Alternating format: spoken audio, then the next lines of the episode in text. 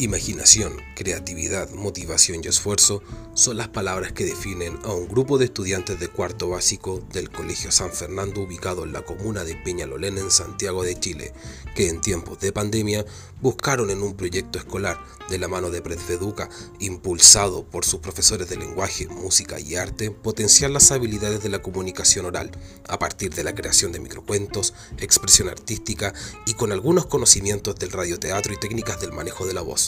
seguridad, confianza y una experiencia completamente nueva en el colegio motivaron a compartir las creaciones de estos pequeños escritores. Amigos y amigas, esto es Podcast Literario del San Fernando.